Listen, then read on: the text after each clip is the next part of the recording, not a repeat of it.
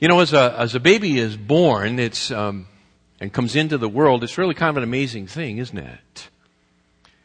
And I was, I was thinking this week, uh, you know, from, from birth to the first year of life, there's a lot that happens in the life of a child. They learn a lot in their first year of life. According to experts, babies learn more in their first year of life than in any other year. Really incredible. Well, it's not universally true. It is generally true that by 12 months, children learn to stand or walk. They recognize and obey simple commands. They're able to help in, in dressing themselves. They express their feelings, their likes, their dislikes, and they're able to do it in ways other than just simply crying. They're able to say a couple of recognizable words. There's, there's really a remarkable amount of, of uh, progress and learning that occurs in the first year of a child's life. But it doesn't end there, does it? We are all lifetime learners. The very fact that, that, we are, that we are alive means we are engaged in a process of continual learning. It never ends. Never ends. And the Christian life is no exception to that rule. The very word disciple itself means fundamentally a learner. To be a disciple of Jesus Christ is to be a learner. And one of the things that disciples must learn is how to pray in such a way that God would be pleased with our prayers. You know, even grown people, grown men need to learn how to pray. In Luke chapter 11, in verse 1, the, the disciples themselves, they come to Jesus and they say to Jesus, Teach us to pray just as John also taught his disciples. Teach us, Jesus, to pray. Open your Bibles up to Matthew chapter 6. Matthew 6. We are continuing to work our way through Matthew's gospel and finding ourselves right smack dab in the middle of the Sermon on the Mount. We've been at it for a number of months, and we will be at it for a number of months to come, particularly at the pace that I seem to be going, right? It's gotten down now to it's not even a verse per week. But anyway, that's okay. There's a lot here. So we are in the Sermon on the Mount. We are in Matthew chapter 6. And this section is commonly known as the Lord's Prayer. The Lord's Prayer. Although it probably would be better named the disciples' prayer because Jesus provided it to them in order to shape and to direct his disciples' thoughts and attitudes towards prayer. Jesus has given it to them to teach them how to pray. Now let's take a couple of minutes as we begin to look and, and will over these next number of weeks at the Lord's Prayer. And let's set a little context, a little overview of the prayer itself before we go back and, and begin to dig into it. Matthew chapter 6 and verses 19 through 15 provide a model prayer for Jesus' disciples. He has, he has just previously instructed them on how to avoid certain kinds of prayer that, that are illustrative of those people who do not know God as their Father. Specifically in verses 5 and 6, he has rejected prayer that is designed to impress people. Right? Verse 5, when you pray, you're not to be like the hypocrites, for they love to stand and pray in the synagogues and on the street corners so that they may be seen by men. Prayer designed to impress people. We call that performance prayer. So he rejects performance prayer in verses 5 and 6. Verses 7 and 8, he rejects prayer as as a means to impress God. He says, verse 7, when you're praying, do not use meaningless repetition as the Gentiles or the pagans do, for they suppose that they will be heard for their many words. So Jesus there re- rejects what we would call pagan prayer. So he rejects performance prayer, he rejects pagan prayer, but now, beginning in verse 9, he will, he will specifically instruct them on the kind of prayer that is pleasing to the Father, and so, if you like, we can call it pleasing prayer. This is a section of pleasing prayer. Notice verse 9, Jesus says, Pray then in this way. Pray then in this way. And so he will begin to, to sort of lay it out for them. And what he is giving them here is, is not a, a script to be followed, not, not some sort of template in which, in which we must include all the various components every time we pray. This is not a prayer to be memorized. This is a model of prayer. He is giving it as a model. We know that uh, in many ways, but not the least of which is over in Luke chapter 11 and verse 1 where, where his disciples say, teach us to pray. Jesus essentially teaches them a, a form of this prayer. It includes a number of these kinds of ideas, but it's not verbatim. So it's not a, te- it's not a template, it's not a script. It's really a model that, that demonstrates the attitudes and the concerns that are pleasing to God the Father and reflect our status as His children. So, as His children, as the children of God, how do we pray in a way that is pleasing in the sight of the Father?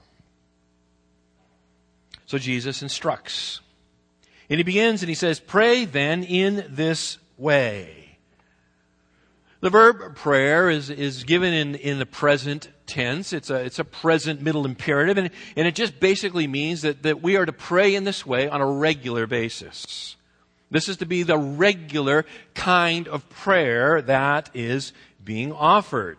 It's to accompany our regular communion with God. It's not something that you just pray once and put aside. That is, that these ideas brought out in this prayer are to be a regular part of our prayer life. It's a model prayer. And this model prayer, verses 9 through 15, is comprised of six specific petitions. Six specific petitions, and they're, and they're broken down into two groupings. So there are three in the first grouping, three in the second. The first grouping, verses 9 and 10, concerns the desire of the disciple to see God's glory displayed throughout the earth. You see it at the end of verse 10 where he says, on earth as it is in heaven. That little expression actually applies to the three petitions. It sort of rounds them out. It's a desire to see the glory of God on display throughout the earth. Throughout the earth, just like it is presently in heaven. Now, specifically, the, the three requests that make up the first grouping are requests that concern first God's name in verse 9. Hallowed be your name. God's kingdom, verse 10, your kingdom come. And finally, God's will. The end of verse 10, your will be done. So it concerns God's name, it concerns God's kingdom, it concerns God's will. And the prayer is looking for God to do something. It is looking for God to do something. It's looking for God to, to take action not for the worshiper himself or herself to, to bring in the kingdom, but for God himself to bring in his great kingdom. So it is a, it is a petition to God to accomplish his great plan and purposes here on earth as they are presently being accomplished in heaven. The second grouping, which begins in verse 11 and runs through verse 15, and you'll notice in your New American Standard Translation, uh, the end of verse 13, and it has probably, it's in brackets, it says, For yours is the kingdom and power of God uh, and glory forever. Amen. It's in brackets. When we get to that, we'll deal with that section. It's probably not part of the original prayer, but we'll deal with that when we get there. But basically, verses 11 through 15 include three petitions in the second grouping. And the second grouping is about the disciples' need for God's grace to guard them until Messiah's kingdom comes. So the first grouping is about God's, God's kingdom, God's plan, God's name being displayed throughout the earth. The second petition deals with, or the second, uh, the, excuse me, the fourth, fifth, and sixth petition, second grouping, deal with the need for God to guard us. It's a request for God to guard us by grace until that kingdom arrives. So, in particular, it, it concerns physical provision, right? Verse 11, give us this day our daily bread. So it concerns physical provision. It concerns the need for forgiveness. Verse 12, forgive us our debts. And finally, it concerns the need for deliverance from temptation.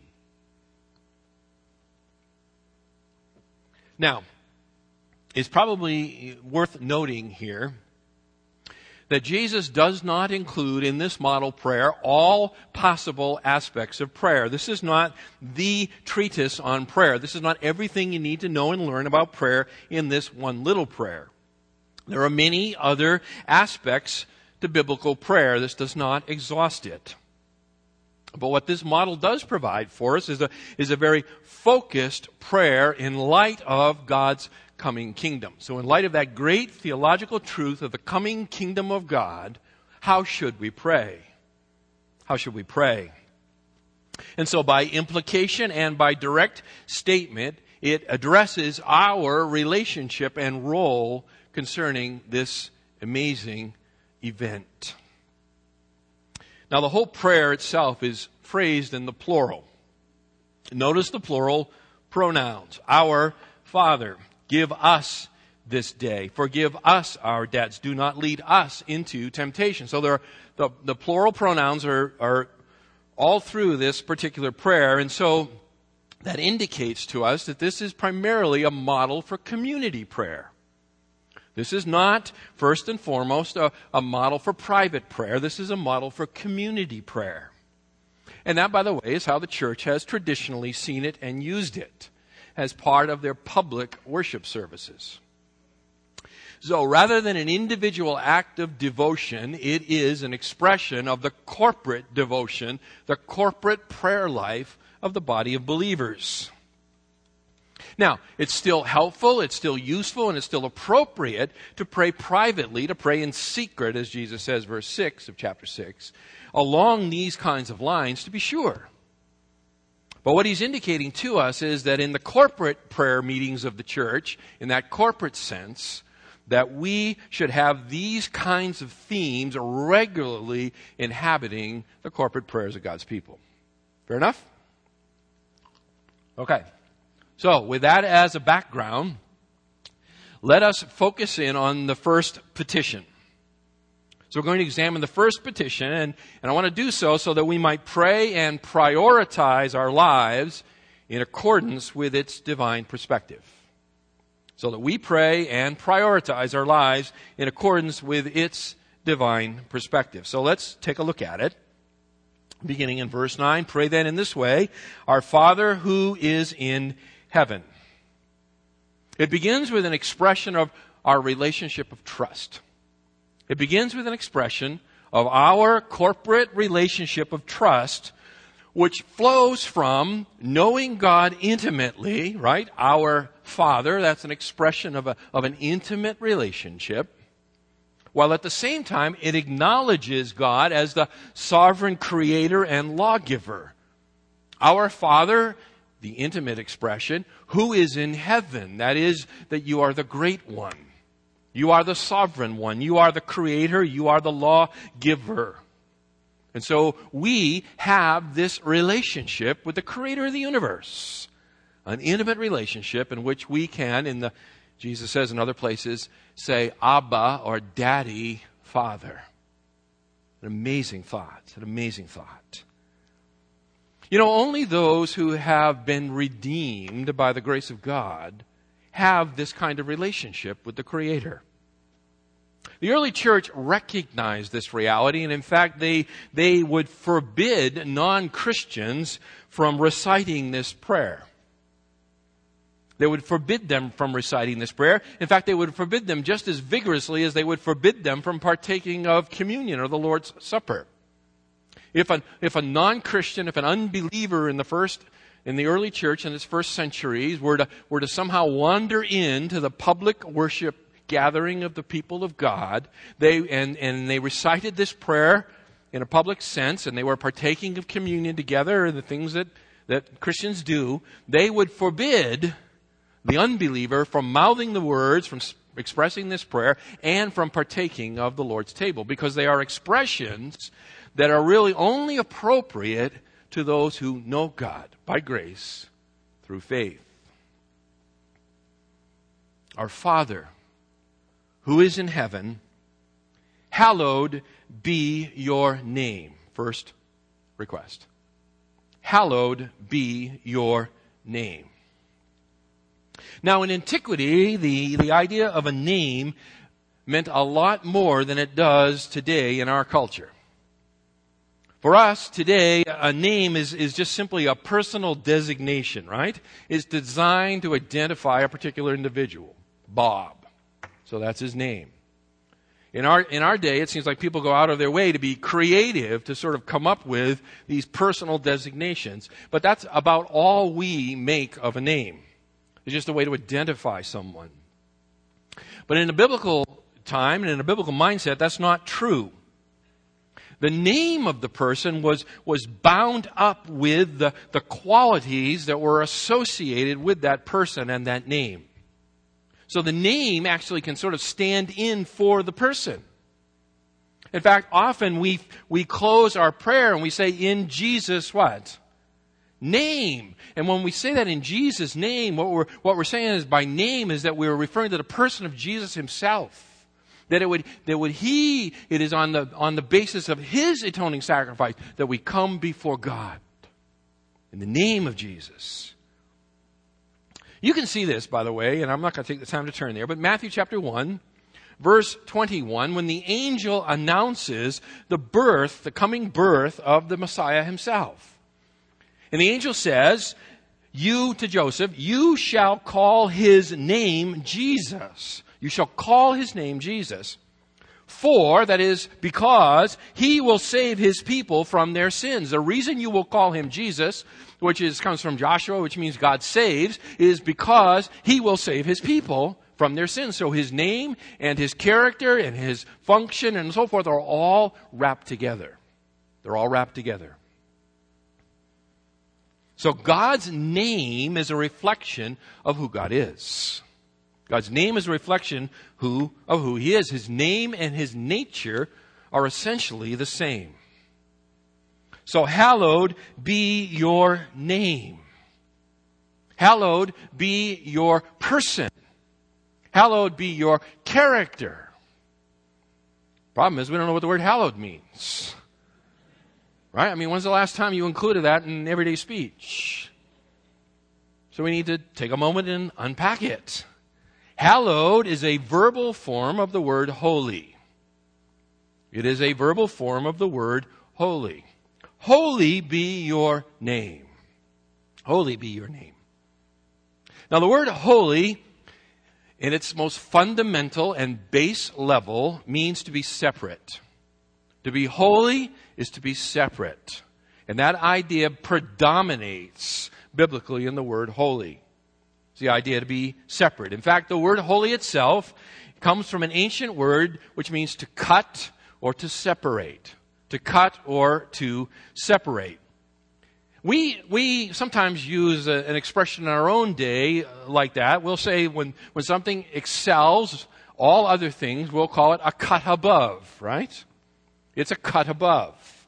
What it means is that it excels and it exceeds all other things. It is holy. It is a cut above. Now, the words sanctify and the word saints both come from this basic word, holy, or to be separate. Now, God is separate. God is holy, same thing, because He is above and beyond His creation. He is outside of His creation. He is the creator. We are the created. He is the creator. We are the creation. He is also the sustainer of his creation. He called the universe into existence by the power of his word, and he sustains it moment by moment. If you like, he told in Colossians that Christ himself is the cosmic glue that holds the universe together. So he is outside of his creation. He is its creator. He is its sustainer. And as such, he remain, he, he maintains absolute control, absolute power, absolute authority over his creation. The Bible uses all kinds of illustrations for that. It speaks of the potter and the clay, right? The potter is outside of the clay and, and makes from the clay whatever the potter chooses. So God is holy, God is separate, God is above, God is beyond His creation. And by the way, that includes you and that includes me. For we are part of the creation. We are His highest created order, but we nonetheless remain created beings, right? We don't bring ourselves into the world and we don't take ourselves back out. All right, it is God alone who grants life. It is God who withdraws life, and it is God who numbers our days. He is holy. There is an infinite distance between God and us. An infinite distance between God and us. He is other. He is other. He is unworldly, beyond this created order. Now, the theological term for this is transcendence. Transcendence. God is transcendent, the theologians say. And that's, that's a nice word. Put it into your vocabulary. That one you could use. And what it, what it refers to is the fact that God is above and God is beyond all that you can see. He's above it. He is beyond it. God is transcendent.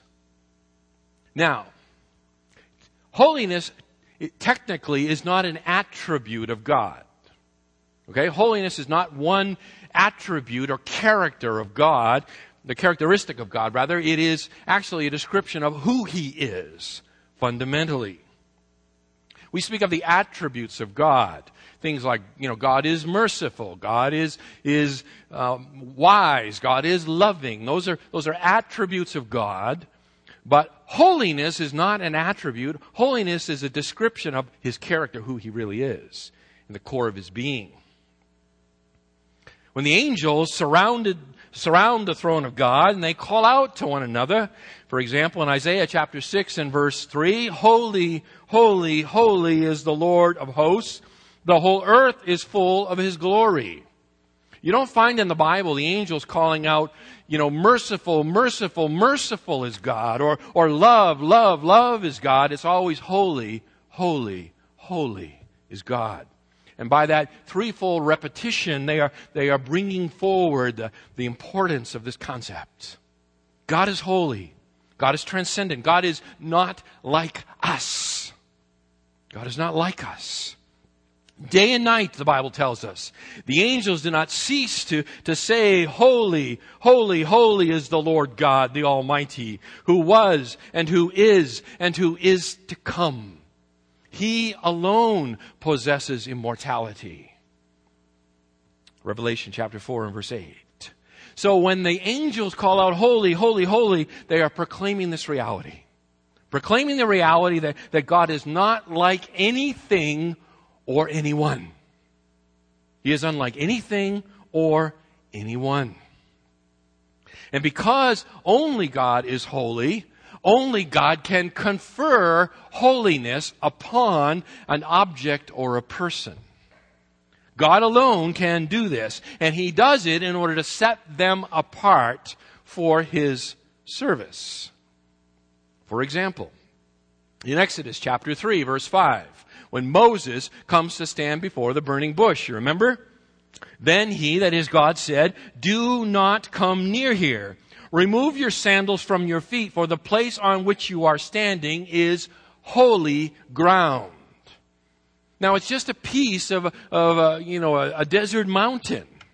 There was nothing that, that was special about that piece of real estate until God set it apart and said, It is now holy. I am setting it apart. And so Moses, remove your sandals when you come into the presence of the holy. In Exodus chapter 19 and verse 6, God sets apart a group of people. A group that he, that he has rescued from bondage in slavery to Egypt. And he, and he brings them out and he brings them to himself at the foot of Mount Sinai, and he says to them in Exodus chapter 19 and verse 6, You shall be to me a kingdom of priests and a, look at it, holy nation. A holy nation. A nation that has been set apart. You have been set apart for I by God to be a kingdom of priests. That is, you are to mediate me to the rest of the world. A kingdom of priests. Now, when I use the word holiness, probably what comes to most people's minds is the idea of moral purity. Right? We speak of holiness and, and you think about moral purity or uprightness. And, and that's good. You should think about such things, but it, but it's really only a secondary sense of the word holiness, but it is there. So moral purity or uprightness is a, is a secondary sense of, of the word holiness, and, and it really springs from the idea that God is separate from evil. That God is, is separate from evil. He is above it. He is beyond it. There is no evil in him, James says. And so we emulate his holiness in moral purity when we separate from evil. The Apostle Paul expresses this dimension of holiness when he writes to the Corinthian church that they must separate themselves from all religious alliances with unbelievers and their immoral lifestyles. So Paul writes in 2 Corinthians chapter 6, verse 17, speaking to the Corinthian believers, he says, Therefore come out from them and be separate. Says the Lord, touch no unclean thing and I will receive you. So there is a moral purity aspect to holiness, but it's not its primary meaning. Its primary meaning is the otherness of God. Now, Now's where it starts to get interesting. Because God is transcendent, because God is other, because God is outside of His creation, because God is above His creation, He is not accountable to His creation.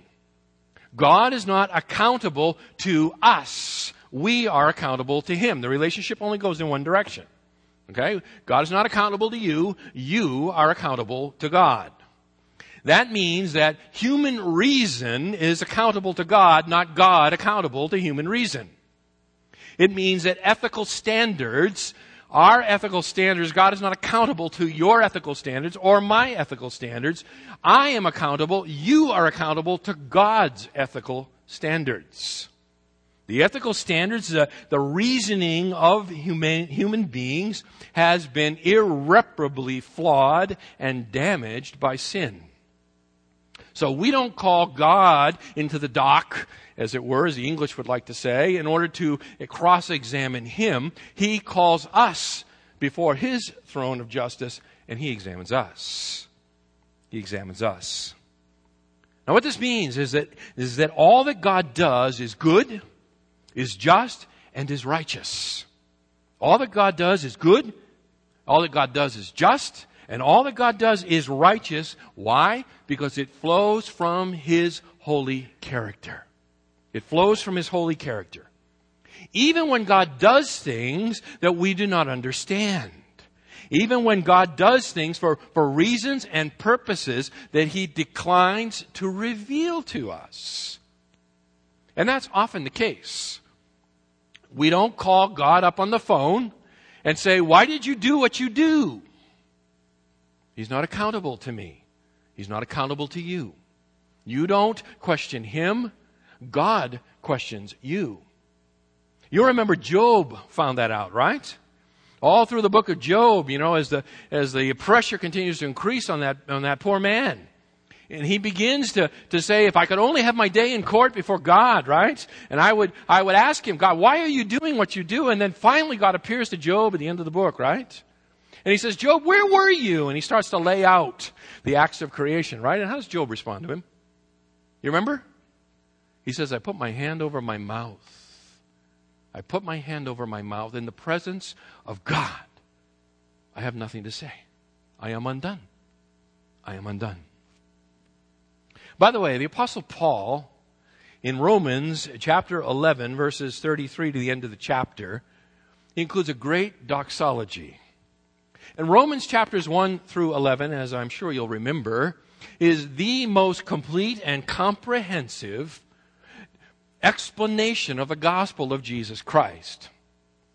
And it includes all kinds of conundrums that are spelled out for us there, including, you know, the origin of sin and Adam's fall and how in Adam we become sinners and, and desperately in need of a Savior and, and how God in His great and eternal plan determined that His own Son would come and die in the place of sinners and that His righteousness would then become our righteousness by faith and, and then, then the loss of the nation of Israel, her eviction from the, from the promised land and her eventual return someday. All that's all included there. But notice how Paul finishes it out. He's been laboring away for 11 chapters on, on some, some really heavy duty theology, and Paul finishes like this Romans 11, beginning in verse 33. Oh, the depth of the riches, both of the wisdom and knowledge of God. How unsearchable are his judgments and unfathomable his ways. For who has known the mind of the Lord? Or who became his counselor? Or who has first given to him that it might be paid back to him again? For from him and through him and to him are all things. To him be the glory forever. Amen. Amen. That is a, that is a proper believing response to the holiness of God. To Him be the glory forever. Amen. You know, the greatest demonstration of the holiness of God is the cross of Jesus Christ. It is there on the cross where God most significantly and most clearly displays his holiness. For it is on the cross that God punished his own son as a substitute for us. It is on the cross that, that he satisfied his righteous wrath against us, sinners. It is on the cross of, of Christ and, and his subsequent death and burial and resurrection that God vindicates his righteousness that says, yes, I accepted the payment of my son on behalf of his people. And that I raised him from the dead that he might have life evermore and that all who might call upon him in faith might share the very life of God. He made him Lord of all. And that all who would receive him by faith receive his perfect righteousness credited to their account. They are welcomed into the family of God. God now has become appeased towards them. His wrath no longer resides over them. They now have a relationship with Him, a relationship of love, an intimate relationship with their Creator. It just circles us right back around to verse 9. Our Father who is in heaven. It is in Christ that we can make that kind of statement. It is His intimacy, our Father. It is His transcendence, who art in heaven. So, what is it exactly that Jesus is instructing His people to publicly pray for? Hallowed be your name. Holy be your name. What is it that we are asking God to do? Well, I'm glad you asked that question because the rest of the sermon is about answering it. So it's simply this. The first petition of the six in this Lord's Prayer is, is simply this. And that is that, the, that God would be seen as holy throughout the earth. That he would be seen for who he really is. That he would be treated as he really is. Holy, separate, other. On earth, as he presently is in heaven. It's a request that the earth would be, would be filled with the knowledge of God, that the earth would be filled with the honor of God, that the earth would be filled with the reverence that is due Him as Creator, Sustainer, and Lawgiver, and Redeemer. In effect, it's a desire for the worldwide worship of God. That's what this prayer request is. It's a request that the world would begin to worship God for who He really is. And that, my friends, is the true impetus of missions.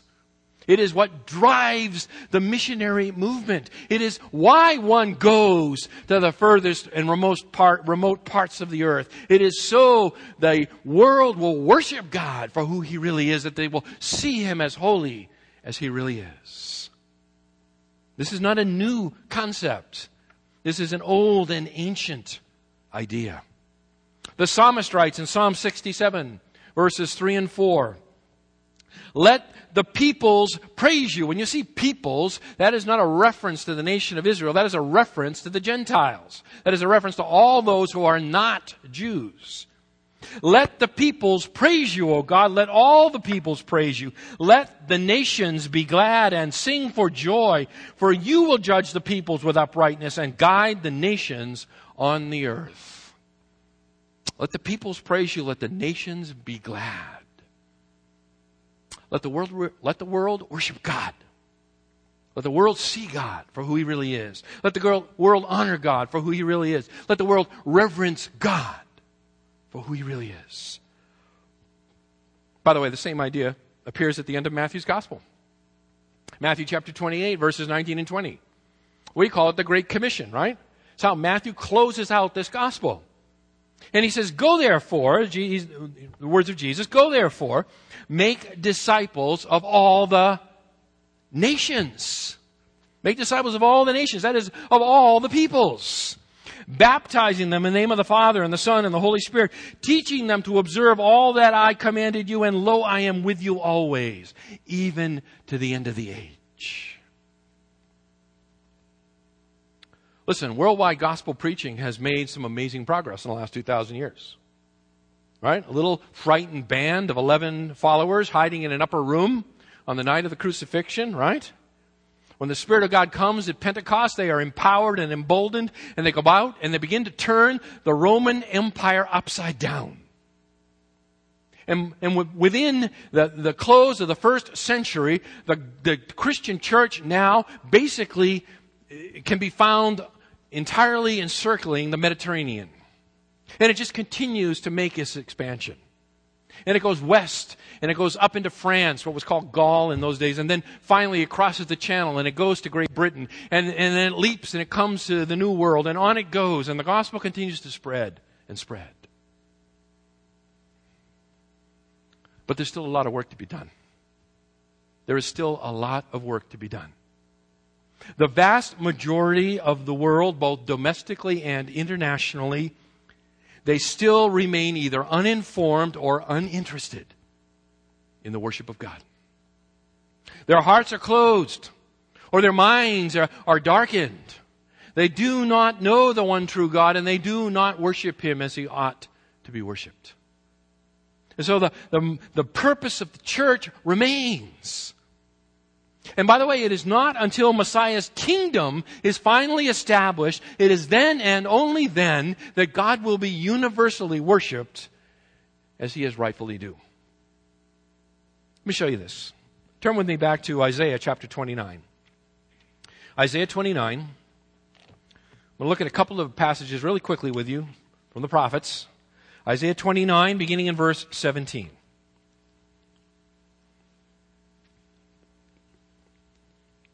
Isaiah 29, beginning in verse 17. This prophecy is 750 years before the birth of Christ. The prophet writes, verse 17, Is it not yet just a little while before Lebanon, Lebanon will be turned into a fertile field and the fertile field will be considered as a forest? On that day, and I've told you this before, when you see that in the prophets, that expression, on that day, it's referring ahead prophetically to the time of the establishment of Messiah's kingdom. So the prophet is looking forward in time. On that day, The deaf will hear words of a book, and out of their gloom and darkness the eyes of the blind will see. The afflicted also will increase their gladness in the Lord, and the needy of mankind will rejoice in the Holy One of Israel. There is a day coming in which the effect of sin, which has us in a death grip on this planet, will be broken.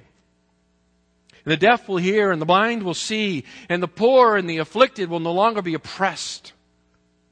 He goes on and he says, for verse 20, the ruthless will come to an end and the scorner will be finished. That is, evil men, evil people will be finally put down. They will no longer rule in their injustice. Indeed, all who are intent on doing evil will be cut off, he says.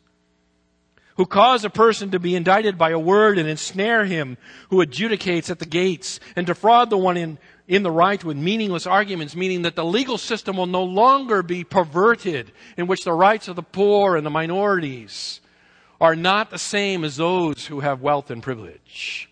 The day is coming when real righteousness will prevail. Verse 22, therefore, thus says the Lord, who redeemed Abraham concerning the house of Jacob. Jacob shall not now be ashamed, nor shall his face now turn pale. But when he sees his children, the work of my hands in his midst, they will sanctify my name.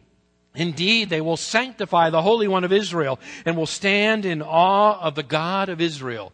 Notice that word sanctify. I told you that's a derivative of the, of the root word what? Holy holy. So the prophet is, is connecting here that basically to sanctify God's name means to stand in awe of the God of Israel. To treat God's name as holy is to stand in awe of the God of Israel. The day is coming. The day is coming when Jesus Christ will no longer be a curse word, but only a word of praise on the lips of mankind. Listen to the other prophet, the prophet Ezekiel. Ezekiel chapter 36. Ezekiel 36, beginning in verse 22. Ezekiel writes after Isaiah.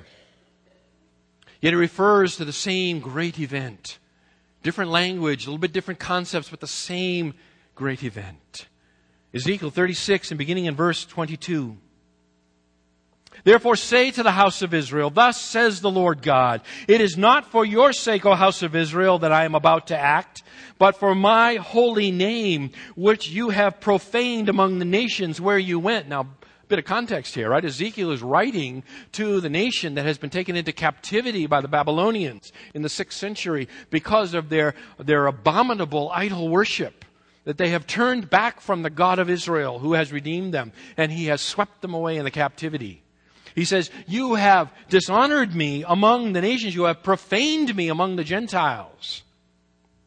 Verse 23, I will vindicate the holiness of my great name, which has been profaned among the nations, which you have profaned in their midst. Then the nations will know that I am the Lord, declares the Lord God, when I prove myself holy among you in their sight. Well, when will this happen? For I will, verse 24, take you from the nations, gather you from all the lands, and bring you into your own land. Then I will sprinkle clean water on you, and you will be clean. I will cleanse you from all your filthiness and from all your idols. Moreover, I will give you a new heart and put a new spirit within you. I will remove the heart of stone and, and from your flesh and give you a heart of flesh. I will put my spirit within you and cause you to walk in my statutes and you will be careful to observe my ordinances and you will live in the land that I gave to your forefathers so that you will be my people and I will be your God.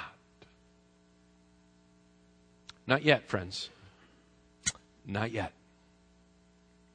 1948 and following, there's been an amazing gathering of the Jews from the Great Dispersion. But they do not yet follow their God. They are an atheistic, secular nation. But the day is coming. The day is coming when God will cleanse his people. And they will turn back to the God who redeemed them.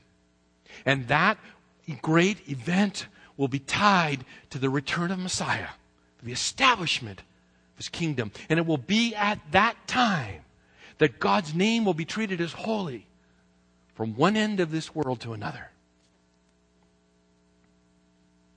Started out this morning by saying I wanted to look at this first petition with you so that we might pray and prioritize our own lives according to its divine perspective.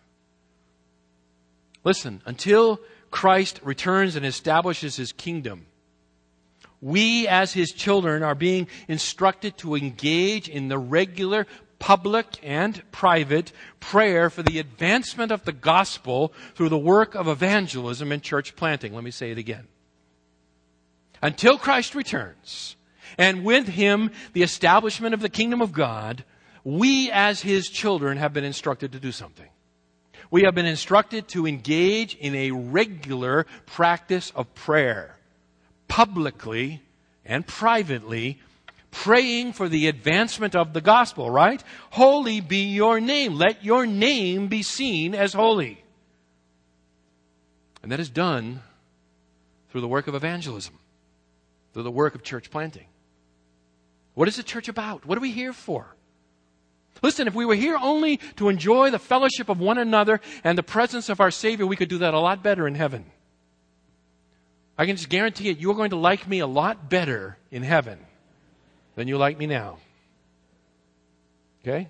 That's why when someone gets mad at me, I don't really worry about it too much because I know it's not going to last that long.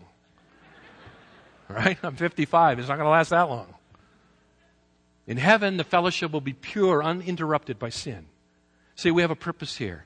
He saves us and he, and he gives us a purpose. And the purpose is the worldwide proclamation of the gospel. It is that the world would see and know God is holy. It is the planting of Bible teaching churches, both domestically and internationally. That's why we're here. But listen, it doesn't end just with praying. If we're to pray like this, then we've got to live like this. It would be purely hypocritical to, to pray for the, for the worldwide propagation of the gospel and to live as if it doesn't matter. We need to align our, our priorities with our prayers.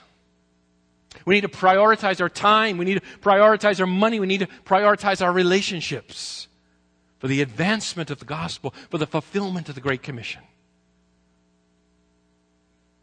For some, that means leaving. That means turning their back on all that they know and love, all that is familiar to them, all that is comfortable for them, venturing out into the unknown. It's not for all, but it, but it is for some. For others, it, it means remaining behind and, and holding the rope, as it were, belaying them, if you like, through prayer, the contribution of, of personal finances, all the while engaging themselves personally within their own sphere of relationships. Everyone who is a follower of Christ has the part to play. Everyone. The great apostle John, the last living apostle, near the end of his life, near the close of the first century, he wrote a letter, small letter, to a friend by the name of Gaius. We have it in our New Testament. It's called 3 John. In that letter, he instructs his friend Gaius regarding his responsibilities to participate in the missionary endeavor. Listen to what the Apostle John writes to Gaius.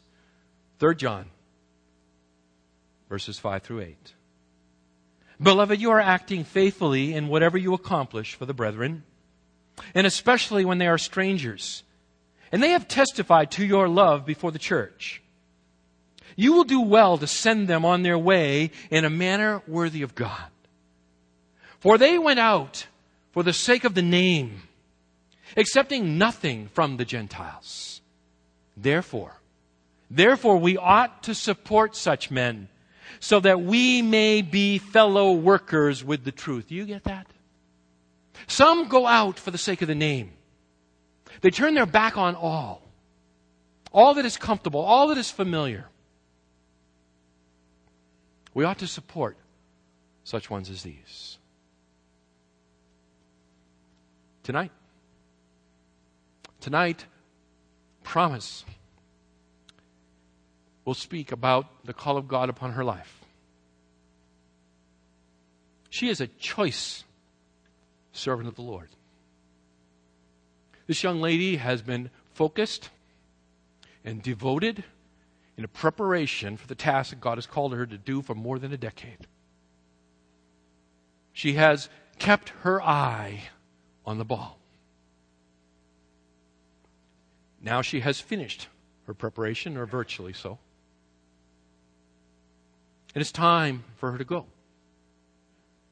She's going to Papua New Guinea, to a tribal setting, likely to look very similar to what you saw in that video. She's leaving behind family and friends, all that she knows and all that she loves, for the sake of the name. For the sake of the name. That the gospel, that the holiness of God might be proclaimed to a group of people who have never heard. Beloved, we ought to support such a one as this. And the Spirit of God impress His word upon your hearts. Let's pray.